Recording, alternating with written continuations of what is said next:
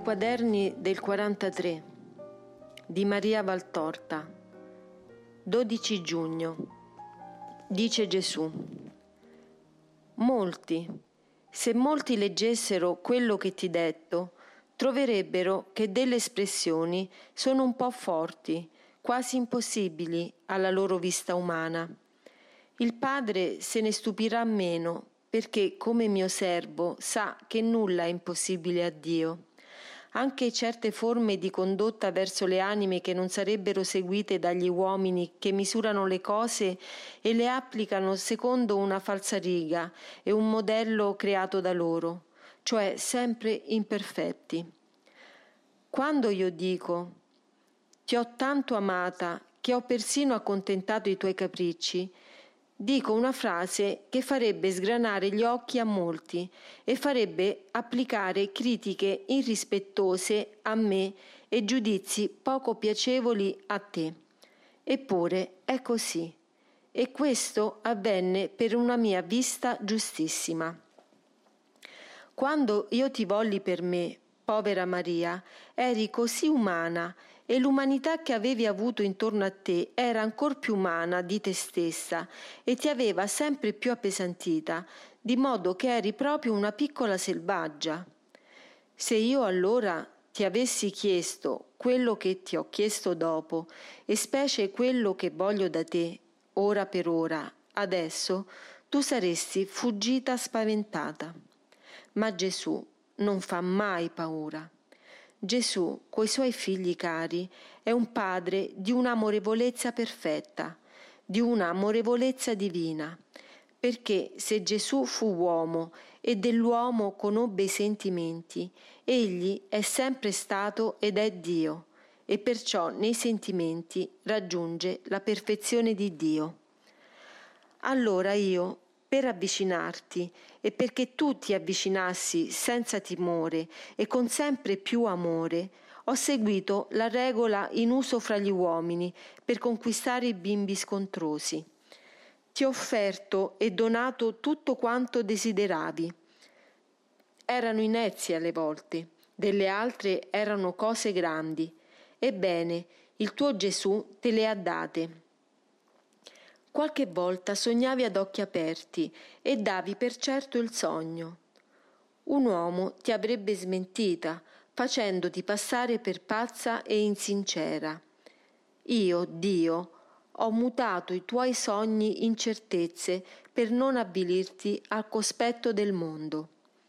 In tal modo ho ottenuto che tu ti affezionassi talmente a me da giungere a quello che sei ora, una cosa sperduta in me, inscindibile da me.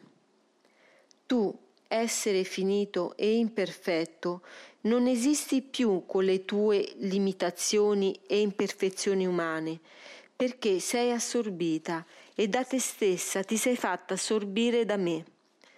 Vedi me in ogni cosa piacevole, spiacevole, lieta, triste che ti accada. Agisci guardando il mio viso. Sei affascinata del mio viso. Potrei guidarti con lo sguardo, con anche meno. Il battito del mio cuore, del mio amore ti guida. Vivi del mio amore, vivi del mio amore, vivi per il mio amore.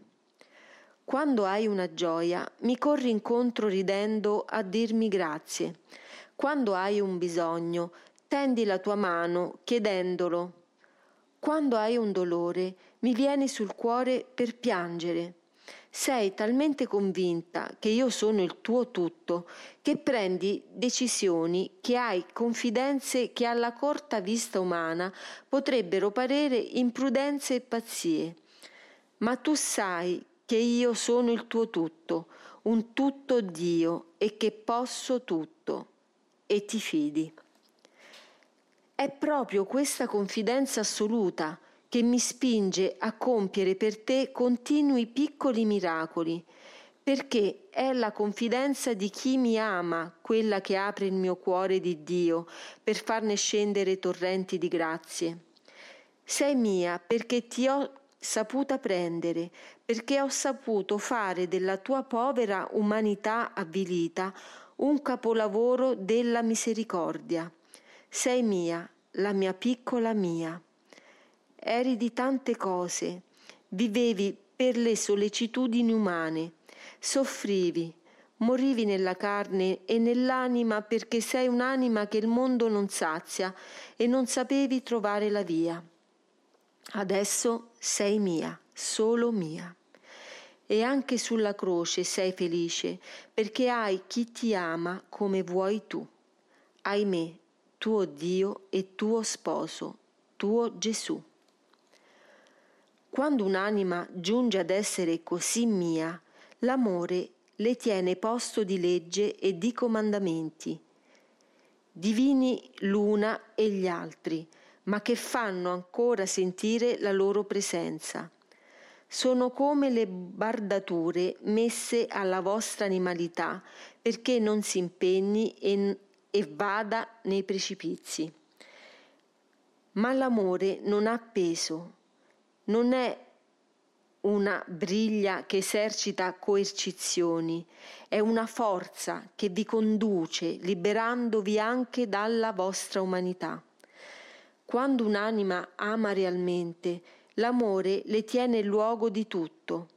È come un piccolo bimbo nelle braccia della sua mamma che lo nutre, lo veste, lo addormenta, lo lava, lo porta a spasso e lo mette nella cuna per suo bene. L'amore è la mistica nutrice che alleva le anime destinate al cielo. Se per un miracolo speciale, voluto per tre quarti della vostra volontà, perché senza la vostra volontà certi miracoli non possono, non devono accadere, e per un quarto della mia benignità, tutte le anime divenissero viventi solo per lo Spirito, ossia tutte degne del cielo, io direi per la terra la parola fine, per potervi portare tutti al cielo, prima che un nuovo fermento di umanità corrompesse di nuovo qualcuno dei più deboli fra di voi.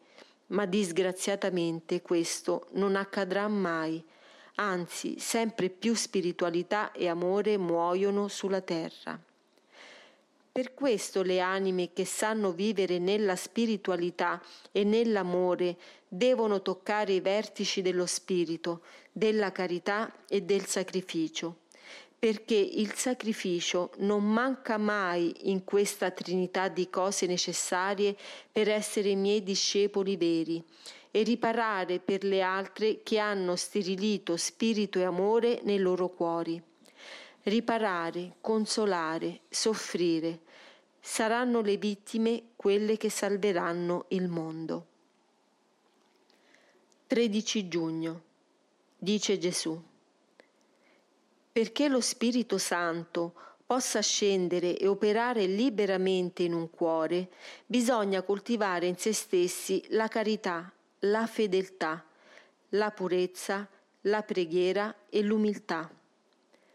I miei apostoli si preparano alla sua venuta con queste virtù unite ad un intenso raccoglimento.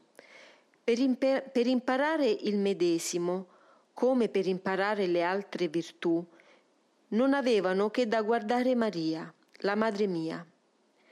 In essa lo spirito di raccoglimento era intensissimo. Anche nelle occupazioni della vita ella sapeva vivere raccolta in Dio e sua grande gioia era potersi isolare nella contemplazione, nel silenzio, nella solitudine. Dio può parlare ovunque, ma la sua parola giunge a voi mortali, le cui capacità di recezione sono limitate, molto meglio quando potete essere in solitudine che non quando intorno a voi il prossimo parla, si muove, si agita, sovente in meschinità umane. Doppio merito e doppia grazia se potete udire Dio anche tra il tumulto, ma anche doppia, tripla fatica. Però tu, Maria, non contravvenire alla santa carità e alla santa pazienza, pazienza per l'idea di udire me. Allora mutileresti il frutto di queste lezioni. Nulla, neppure il pensiero di udire la mia voce ti deve rendere poco pronta ad esercitare condiscendenza e pazienza col tuo prossimo. Ti pare di perdere il filo del mio dire? Ti rammarichi perché capisci di aver dimenticato, dimenticato qualche gemma del mio dire? Oh, fidati di me, io te la farò ritrovare e più bella di prima perché legata con l'oro della carità e circondata dalle perle della pazienza sminuzzata in infiniti atti, ma tutti, tutti preziosi. Ricordati che tutto quello che fate al prossimo lo fate a me, Gesù. Perciò sappi uscire dal tuo colloquio con me per ascoltare i bisogni, anche delle volte molto inutili del prossimo, sempre con un sorriso e con buona volontà tu avrai il merito della carità esercitata e loro non si scandalizzeranno vedendo te irritata per aver dovuto lasciare la preghiera. Maria Santissima sapeva, senza alterarsi, uscire dalla meditazione, dalla preghiera, dai soavi colloqui con Dio, e tu puoi pensare a che altezze essi attingessero ed occuparsi del prossimo senza perdere di vista Dio e senza fare capire al prossimo che ella era disturbata. Maria sia il tuo modello. Anche nella preghiera i miei apostoli non avevano che da guardare Maria per imparare come si prega, per ottenere da Dio. E così per tutte le altre virtù necessarie a preparare la discesa del Paraclito. Anche ora il Consolatore scende con maggiore veemenza quanto più uno spirito è preparato a riceverlo. Maria, la piena di grazia, non aveva bisogno di preparazione alcuna, ma ella vi ha dato l'esempio. È vostra madre e le madri sono il vivente esempio per i figli. Maria era già piena di Spirito Santo, era la sua sposa e dello sposo conosceva tutti i segreti ma in Maria nulla doveva apparire diverso dagli altri. Io stesso, che ero Dio, mi assoggettai sulla terra alle leggi della natura. Ebbi fame, sete, freddo, fui affaticato, ebbi sonno. Ma io stesso, che ero Dio, mi assoggettai sulla terra alle leggi del morale. Sentì tedio, paura, tristezza, gioì dell'amicizia, inorridii del tradimento. Tremai fino a sudare sangue al pensiero di quello che avevo a soffrire. Pregai come un umile uomo bisognoso di tutto. Anche Maria perciò ricevette in forma palese lo Spirito Santo.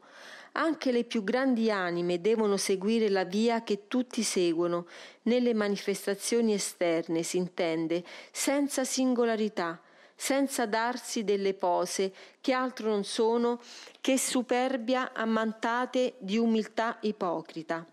Semplicità sempre, perché lo Spirito venga a voi con piacere, e poi saper trattenere lo Spirito Santo con una purezza vivissima.